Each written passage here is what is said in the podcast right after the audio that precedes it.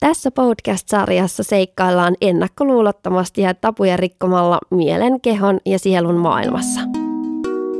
Ehjäksi. Tänään meillä on aiheena Ehjäksi podcastissa tunnelukot ja traumat. Mä näen, että nämä tunnelukot ja traumat on sellaisia asioita, että eli sä toistuvasti aina ajaudut niihin tilanteisiin ja se lopputulema on aina sama – Esimerkiksi se, että sä tutustut uuteen ihmiseen ja sä tavallaan jo ehkä et tietoisesti välttämättä toimi niin, vaan ehkä epätietoisesti, että kun sä tutustut siihen ihmiseen, niin sulla on ne ajatukset jo päässä valmiina, että tämä ihminen ei kuitenkaan ole jäädäkseen tähän tai ei, ole pysyvää tai hän ei halua oikeasti tutustua suhun, koska sä et riitä sille. Tai löydät semmoisia negatiivisia asioita ja, ja syy on aina sussa eikä siinä toisessa ihmisessä. Tai joskus voi olla niin, että sä oot myös syyttänyt sitä toista ihmistä ja joka kerta sä ajaudut siihen samaan tilanteeseen ja ihmettelet, että no miksi tämä kävi taas mulle näin. Niin, kyllä. Toi oli yksi esimerkki ja näin se on, että tunne ohjaa toimintaa ja mielen voi jakaa pääsääntöisesti alitajuntaa ja tietoiseen mieleen ja sanotaan, että se alitajunta on jopa 95 prosenttia siitä meidän mielestä ja siellä sijaitsee ne tunteet, kun taas sitten tietoinen mieli on enemmän sitä semmoista meidän niin kuin järkiperäistä ajattelua, tätä vaikka nyt tässä operoimme tietoisesta mielestä käsin. Niin äh, just jos sulla on se siellä alitajunnassa hirveästi tunnelukkoja, niin et sä pysty toimimaan paremmin, kun ne aktivoituu just, niin sitten vaikka voi käydä tämmöisellä – kertomallasi tavalla. Että totta kai jos ne tunnelukot nyt ei olisi ihan hirveän vahvat siellä, niin me voidaan toimia myös paremmin, mutta me tarvitaan sitä vähän niin kuin tietoisuuden valoa siihen tilanteeseen, että sä teet tietoisen päätöksen tehdä toisin. Just nimenomaan se, että ne tunnelukot ja varsinkin tunnelukoissa on kyse just siitä negatiivisesta tunteesta, eli pelosta, ahistuksesta, mitä kaikkea se sitten tuo, ja sitä kautta se sitten ohjaa sitä sun tekemistä ja nimenomaan siihen ei toivottuun tulokseen. Kyllä. Voisi sanoa, että tunnelukot on sellaisia mielen haavoja, kipukohtia, jotka on syntynyt lapsuudessa ja nuoruudessa. Ne on meidän tapa reagoida, kokea, tuntea ja käyttäytyä – ja kun ne aktivoituu, niin me toimitaan niiden lapsuuden selviytys, selviytymismallien mukaan. Ja itse asiassa mieli ei sijaitse vaan mitenkään päässä, vaan, vaan mieli alitajuntaa siellä kaikkialla kehossa ja siksi ne tunteetkin on siellä kehossa. Mistä tunnelukot sitten syntyy? Ne syntyy meidän traumoissa, eli semmoisissa tilanteissa, jossa me ei ole koettu olevan tarpeeksi rakkautta – se on kreikan kielen sana ja se tarkoittaa ulkoisten tekijöiden aiheuttamaa henkistä tai ruumiillista vammaa. Ja ne syntyy vaikka kun meitä ei ole nähty ja kuultu sellaisina kuin me ollaan. Että moni voi ehkä pitää traumasanaa aika vahvana ja ajatella, että jotta olisi traumoja, niin tarvitsisi olla jotain tämmöistä, että on kohdannut henkistä tai fyysistä väkivaltaa – vaikka vanhempiensa taholta tai vaikka ollut koulukiusattu tai seksuaalisesti hyväksi käytetty, mutta ei, kyllä kaikilla on niitä traumoja, ei, ja sitä kautta tulee tunnelukkoja, että ei tällä planeetalla ky- kyllä kukaan oikein niin kuin näinä aikoina voi pärjätä ilman, että sellaisia tulee. Kirjaantuu meidän sisälle sillä voimalla, vahvuudella, kun me ollaan ne silloin koettu esim. lapsina. Näin on mun kokemukseni osoittanut noiden – energiahoitojen ja regressioterapioiden myötä. Että kun mieli on itse asiassa ulkopuolelta ohjelmoitu jo siihen kuuteen, seitsemän ikävuoteen mennessä, eli se tarkoittaa, että me ollaan jo kaikki, kaikki tunteet ainakin suurin piirtein siihen asti, siihen mennessä koettu. Ja itse asiassa tunnelukko voi tulla jo ihan elämän alussa ja kohdussa ollessa, koska lapsi tuntee siellä äitinsä tunteet ja syntymä on ensimmäinen trauma, koska niin kuin viimeistään, koska sehän on kuitenkin aika, aika ehkä väkivaltainen tapahtuma. Miten tunnelukon sitten tunnistaa? Sen tunnistaa jotenkin negatiivisesta käyttäytymisestä tai sellaisesta, että sä et mahdollisesti haluaisi käyttäytyä niin, mutta sä ikään kuin semmoisella autopilotilla, ohjelmoinnilla vaan käyttäydyt negatiivisesti jotenkin reagoit asioihin, eli alat ajatella, tuntea, käyttäytyä näistä lapsuuden selviytymismalleista käsin ja, ja et pysty näkemään niin kuin asioita selkeästi, että sä esimerkiksi hyökkää toista ihmistä kohtaan tai alat vaikka välttelemään häntä ja on, on siis toki muitakin tapoja, miten saatat toimia.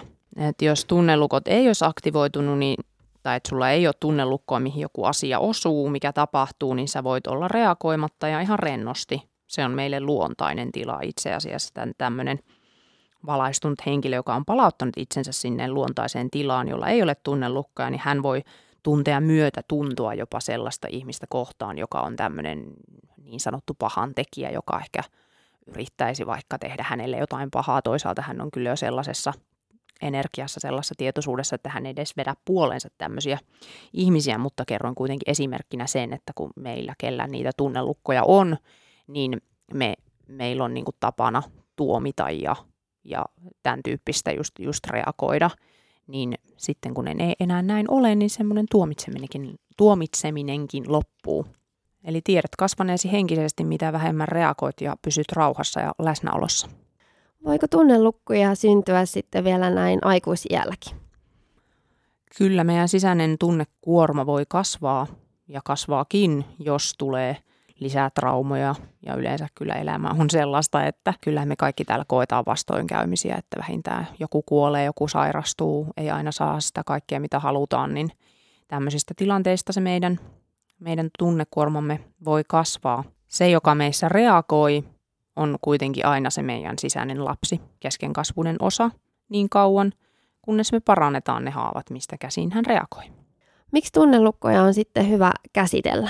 Siksi, koska niiden käsittely on avain omaan onnellisuuteen ja terveyteen. Ne vaikuttaa ihan kaikkeen, etenkin no, itse tuntoon, mielen rauhaan, kaikki ihmissuhteisiin, työhön, rahaan, ää, terveyteen. Tuossa puhuinkin jo siitä alitajunnan ja tietoisen mielin jaottelusta, miten se länsimaissa nähdään. Toki vaikka jossain Intiassa, niin mieli jaetaan – ihan eri tavalla. Eli jopa 95 prosenttia meidän elämän tuloksista on kiinni siitä, että mitä meillä on siellä alitajunnassa piilossa. Ja sehän on nimenomaan sitä tosi tiedostamatonta, että psykologiassa puhutaan tämmöisestä jäävuorimallista, eli jolloin se noin 5 prosenttia on siellä niin kuin pinnan yläpuolella ja sitten loput on siellä pinnan alla. Ja entistä tietoisemmaksi tulet kokeen itsestäsi, mitä, mitä niin kuin menet eteenpäin sitä henkistä polkua – että maailmassa on tämmöisiä universaalia lakeja, periaatteita, jonka mukaan maailma toimii, kuten vaikka karman laki ja vetovoiman laki. Ja vetovoiman lain mukaan sä vedät puolesi sitä, mitä sä olet. Eli jos sä olet hyvin negatiivinen ja sä et vaikka arvosta itseäsi, niin on vaikea, vaikea vetää puolensa sellaisia ihmisiä, jotka arvostaa sua, niin kuin etenkin vaikka romanttisissa suhteissa, että toki nyt aina, vaikka et itseäsi arvostaisikaan, niin varmasti suureksi osaksi ihmisillä on kuitenkin niin kuin se edes joku tai jotkut ihmiset, jotka silti arvostaa sua, mutta tota, että mitä rakastavampi olet itse, niin sitä helpompi on semmoisia ihmisiä myös elämäänsä saada. Sitten just vaikka tuohon samantyyppiseen liittyy se, että jos koet itsesi arvottomaksi, niin sitten on vaikea esim. rikastua, saada paljon rahaa, jos sä ajattelet, että sä et ole sen arvonen. Ja nämä on taas niin tiedostamattomia, että ihmiset saattaa ihmetellä, että no miksi, miksi nämä raha-asiat nyt aina menee näin huonosti, mutta siellä on just jotain tällaisia negatiivisia mielen ohjelmointia, jotka vaikuttaa siihen. Sairaudet syntyy taas, kun kehon heikoin lenkki sortuu. Ne on monesti ne, tai onkin ne heikoimmat lenkit niitä, mihin on kertynyt, mihin kohti kehoa on eniten kertynyt niitä tunteita – että me ollaan itse asiassa sisältä hyvinkin tyhjiä, hyvällä tavalla tyhjiä, se voi kuulostaa pelottavalta.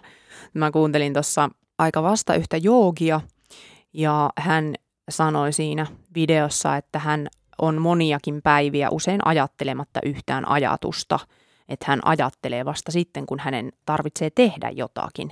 Eli itse asiassa tämmöinen psykologinen analyyttinen mieli – onkin parhaiten meille avuksi just tämmöisissä käytännön toimissa, että muuten olisi parempi elää sieltä sydämestä käsin kuin mielestä käsin. Ja tämmöinen joogi on juuri palauttanut itsensä siihen tilaan, että hän elää sieltä sydämestä käsin. Hän ei ole enää niin kuin sen psykologisen mielensä vietävissä, kuten ne ihmiset on, jotka ovat täysin tunnelukkojensa vallassa. Onko tunnelukkoja sitten aina ollut vai puhutaanko näistä tunnelukoista nyt vaan enemmän kuin esimerkiksi 90-luvulla? puhutaan ehdottomasti enemmän, eletään semmoisia aikoja, että ihmiset on näihin heräämässä ja on lähtenyt näitä käsittelemään, mutta kyllä tämän vähintään tämän historiankirjoituksen ajan, mitä me tunnetaan, niin ihan varmasti on ollut tunnelukkoja kyllä.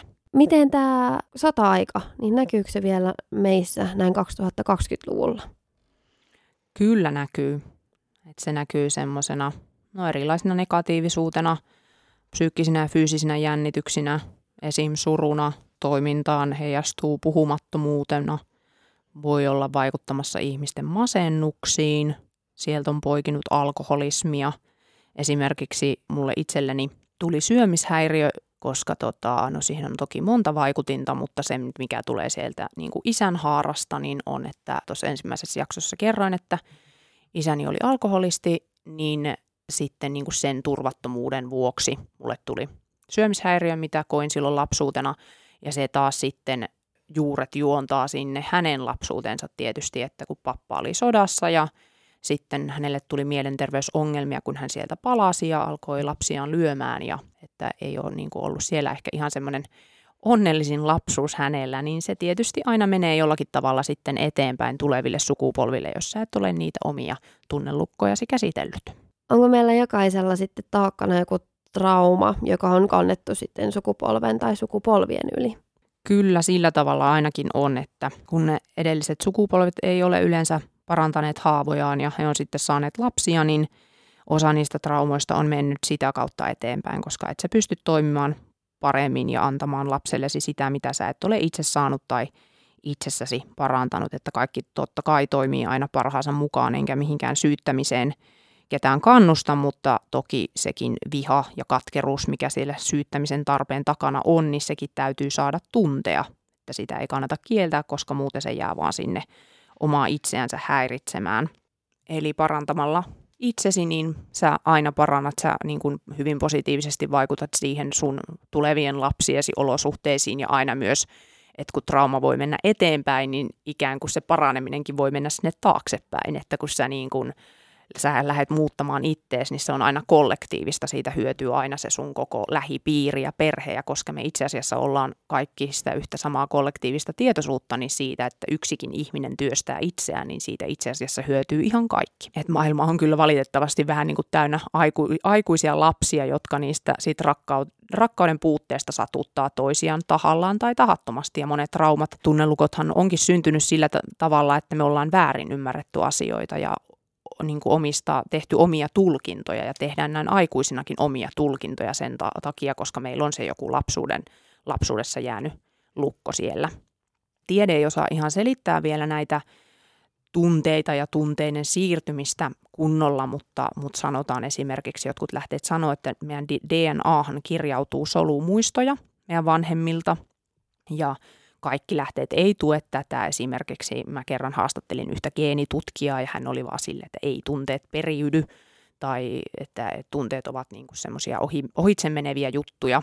Ja sitten taas Pirkko Siltala, joka on kirjoittanut näistä taakkasiirtymistä kirjan, niin, tota, niin, niin, niin hän taas siinä nimenomaan puhuu siitä, että miten ne menee niiden niin kuin meidän elämän tapahtumien kautta eteenpäin. Että hän ei puhu siitä, että suoraan ne tunteet siirtyy, mutta itse mä oon kyllä useissa työpajoissa ja mun noissa omissa energiahoidoissa kokenut ja kerran jo regressioterapiassakin kokenut, että mä oon niinku ihan kirjaimellisesti käsitellyt niissä niinku sekä mun isän että mun papan traumoja ja itkenyt heidän tunteita, että on tullut ihan sellaisia tunteita noussut tietoisuuteen, mistä on niinku tiedostanut, että tämä ei ole mun, että vaikka jotain ve- vihaa venäläisiä kohtaan tai jotain ihan niinku älytöntä pakokauhua just johonkin tämmöiseen niin kuin sotaan liittyen ja, ja kaiken näköistä.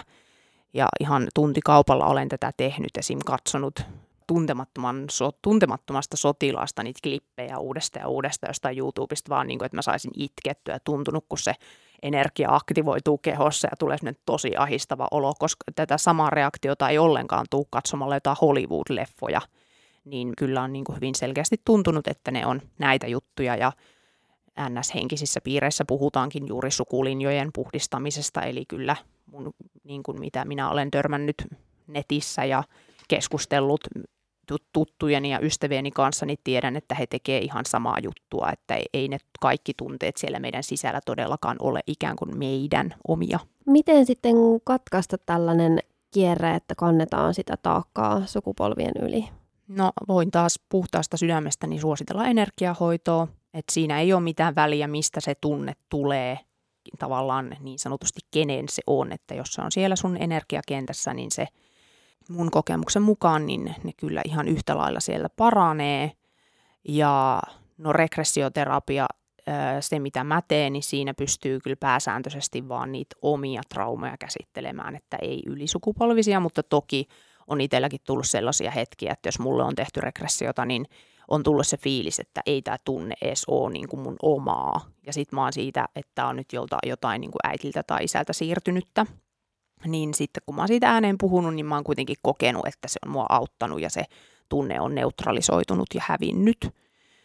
Mutta totta kai siis, jos nyt jollekin resonoi joku ihan, ihan niin kuin peruspsykoterapia, joka varmasti aika yleisesti tiedetään, ihmiset tietää sen niin kuin ensimmäisenä, että miten käsitellä jotakin mielen ongelmia, niin kyllä sielläkin voi puhua niistä omista traumoistaan, mutta mun kokemus psykoterapiasta on kuitenkin se, että – asiat eivät parane sillä, että niistä vaan puhutaan ja niitä analysoidaan, vaan se paraneminen on ennen kaikkiaan semmoinen prosessi, että sun täytyy päästä niihin itse tunteisiin käsiksi. Eli jos sä et pysty vaikka itkemään, niin sä voit monta vuotta vaikka vaan analysoida ja analysoida ja analysoida, mutta sitä todellista paranemista ei ikinä tapahdu ja etenkin miten sä, noi on niin tiedostamattomia, että jos joku on niinku suoraan joku tunne siirtynyt sulle, okei se on siellä sun tietoisuudessa, se vaikuttaa siihen, mi- minkälainen sä oot ja miten sä toimit, mutta mä en tiedä, mä epäilen vähän, että semmoisien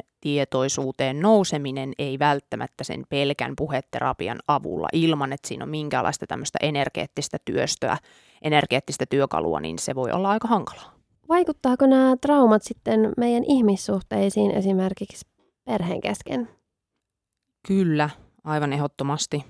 Että ää, mehän koko ajan projisoidaan meidän eteemme sitä mielen sisältöä, niin kuin jos me ollaan siitä tiedostamattomia etenkin. Ja, ja jos sulla on vaikka lapsia, niin sä väistämättä projisoit heihin jotakin, vaikka sitä, mitä, miten sut on kasvatettu, niin jos sä et ole lähtenyt tekemään muutoksia itseesi, niin sähän alat kasvattaa helposti sun lapsia, just niin kuin sut on kasvatettu. Tai sitten totta kai jotkut tekee sen tietoisen päätöksen, että hei mä en ainakaan, että jos sua vaikka lyöty, niin sä et missään nimessä halua lyödä sun lapsia, niin sä et sitten tee sitä. Mut, ja esimerkiksi tämä, että jos sä vaikka näet lapsessasi jotakin sellaista, mitä sä et hyväksy itsessäsi, niin sittenhän se vaikuttaa siihen sinun toimintaan, että mit, mitä sä sanot sille lapselle, miten sä häntä kohtelet, jolloin kyllä valitettavasti myös traumatisoit lapsesi. Ja sitten taas totta kai niin kun, jos nyt miettii vaikka omiakin perhevälejä, että on meillä tullut vanhemmallakin iällä toki riitaa, jota on sitten selvitelty, että onneksi, onneksi niin kuin kaikilla rakkaudella äiti ja siskoni, jos kuuntelette, mutta uskon, että aika monessa perheessä nämä on myös yleisiä, että ei tarvitse olla sille, että voi vitsi hävettää, että ei tällaista voi kertoa. Mutta et, niin, mä oon kokenut, että avainasemassa on myös se, että niistä asioista puhuu ja niitä selvittää, koska on just voinut tulla niitä sellaisia itsellekin, että on niinku käsittänyt jonkun toisen sanomiset eri tavalla ja siitä on tullut joku hirveän iso juttu itselle, mitä he ei ole sillä todellakaan tarkoittanut. Ja just se, että jos sä et ole siellä lapsuudessa kokenut saaneesi tarpeeksi rakkautta, niin se kyllä väistämättä heijastuu sitten kumppanin löytämiseen ja, ja semmoiseen niin tasapainoisen suhteen löytämiseen, että, että tosi helposti sitten ainakin niin kuin vähän oma kokemus on ollut se, että sit löytää jotakin sellaista itselle sopimatonta, sellaista, että joku kohtelee sua huonosti tai, tai niin kuin, että vähän niin kuin sellaiset huono itsetuntoiset ihmiset vetävät toisiaan puoleensa taas kaikilla rakkaudella kaikkia kohtaan, mutta näin on vaan niin kuin huomannut, että se menee. Ja totta kai, totta kai sitten myös ystävyyssuhteissa ja työpaikalla voi näkyä se, mutta se aina riippuu myös siitä vastapuolesta, että minkälaisia tunnelukkoja sillä vastapuolella ja että kuka onnistuu nap- painelemaan meidän nappuloita että joidenkin kanssa voi olla hirveän helppo olla, eikä tule ikinä mitään kärhämää, kun taas sitten kaksi semmoista ihmistä, joilla on samantyyppisiä traumoja, niin sitten he saattaa niin kuin ihan onnistuu painelemaan niitä toistensa nappuloita niin, että siinä on aivan ilmiriita pystyssä. Et aina kun sä reagoit, niin katso sisimpään, älä syytä toista. Helpommin sanottu kuin tehty, mutta yritä edes katsoa sisimpään ja parantaa se, mikä siellä on rikki. Nykyään puhutaan enemmän siitä, että kuinka varsinkin nuorilla on paha olla, niin Ja onko tämä nämä traumat, jotka on kulkeneet yli sukupolvien ylitten, niin just näiden masennuksien ja pahoinvoinnin taustalla? Kyllä, ainakin siitä kautta, että ö, niiden nuorten omien elämän kokemusten kautta mahdollisesti myös sitten ö, nämä tällaiset eteenpäin siirtyneet tunteet voivat vaikuttaa nuorten masennukseen. Totta kai nyt masennus voi tulla vaikka siitä, että sua koulukiusataan, milloin se taas ei ole sitten ylisukupolvinen trauma. Taas toki ne kiusaajat, niin he, heillä taas voi olla siellä sitten ylisukupolvisia vaikuttimia, että, että kylläpä ne niin kuin hyvin usein kyllä noissa masennuksissa näkyy. Miten näitä tunnelukkoja sitten pystyy murtamaan? Itkemällä ennen kaikkiaan. Ja negatiiviset tunteet voi purkautua myös nauruna. Se on niin kuin energiahoidossa moni sen huomaa, että itse, itse kun aloitin omat tunneprosessit ja olin hyvin vihainen ja katkera, niin muista, kun mä nauroin semmoista Cruella de Vil, se, se, mikä se on siinä 101 dalmaatialaista, niin tota, joku taisi niin kuin sanoakin se mulle ihan rakkaudella, että jos se kuulostaa siltä, mä olivat niin taidan kuulostaa, se oli ihan hullua, hullua mutta sitten huomasi, kun se naurun se sävy muuttu, niin huomasi, että se ei enää ollutkaan siitä vihaa ja katkeruutta. Ja se tietysti johtuu siitä, miksi tuollaista nauraa. Sehän on myös niin kuin defenssiä, että se ei ole ollut lapsena se viha ja katkeruus ää, sallittu tunne. Monesti ne ei vihan näyttäminen vaikka tyttölapsille ei ole kovin sallittua. Eli sitten on myös äärimmäisen tärkeää saada korvaavia kokemuksia. Eli oli se sitten se rakastava parisuhde tai oli se vertaistuki, niin kuin ainakin itse koen, että on saanut korvaavia kokemuksia monista hyvistä naispuolisista ystävistä, jotka on painineet ainakin osittain samankaltaisten asioiden – kanssa, niin sieltä voi niitä saada myös. Se ei ole toki niin ehkä voimakasta kuin sitten taas tämmöinen niin kuin parisuhdeasia. Mutta se on esimerkiksi energiahoidossa todella hyvä juttu, että siinä saa sen korvaavan energian. Eli, eli se, että jos sä vaan purat, purat, purat, mutta et koskaan saa sitä rakkauden kokemusta tai muuta, niin se ei oikein täydellisesti se paraneminen tapahdu minun kokemuksen mukaan. Eri asia on taas se, että saatko sitä hyvää suhdetta aikaiseksi, jolle ole mitään käsitellyt. Vähän riippuu ihmisestä. Varmaan saa ja saakin, jos vaan löytää semmoisen oikeanlaisen ihmisen totta kai, mutta että sitten kyllähän ne, niin kuin me astutaan niille meidän toistemme miinakentille, että niissä ihmissuhteissa, että kun ne on ne asiat käsittelemättä, niin sitten sen, minkä taakseen jättää, sen edestään löytää. Se on vaan totta. Ja itsellä oli ainakin se, että mitä sain näihin tunnelukkoihin tai ylipäätänsä edes tajusin, niin oli just se, että mä perehdyin Kimmo Takasen tunnelukkosi kirjaan. Ja siellä on eriteltynä ihan nämä kaikki tunnelukot ja niitä on 18 erilaista. Ja, ja sitä kautta sitten, kun alkoi tähän asiaan syventyä enemmän, niin ennen kaikkea kun alkoi ymmärtää itseensä, niin alkoi myös ymmärtää niitä ihmisiä, jotka on toiminut sua kohtaan – todella epäkunnioittavasti tai jopa loukannut tai satuttanut sua tosi pahasti, niin sitä kautta se oma tavallaan tietoisuus on koko ajan kasvanut ja se kirja on ollut kyllä todella iso apu ainakin mun elämässä. Kyllä, joo, itsekin voin sitä suositella. Ja se on, se on hieno hetki, kun sä ymmärrät itseäsi enemmän ja sitä, että miksi sä toimit aina samaisissa tilanteissa ihan samalla tavalla ja siellä kaavalla ja miksi sulla on aina ne samat negatiiviset tunteet niin se on, se on tosi hieno hetki, kun oivaltaa ja ymmärtää itteensä paljon enemmän. Kyllä. Meidän seuraavan jakson aiheena on energiahoito. Kyllä. Ja voidaan vielä muutama sana regressioterapiastakin siinä jutella samassa. Kiva, kun olit matkassa mukana. Tämä on Ehjäksi podcast. Ehjäksi.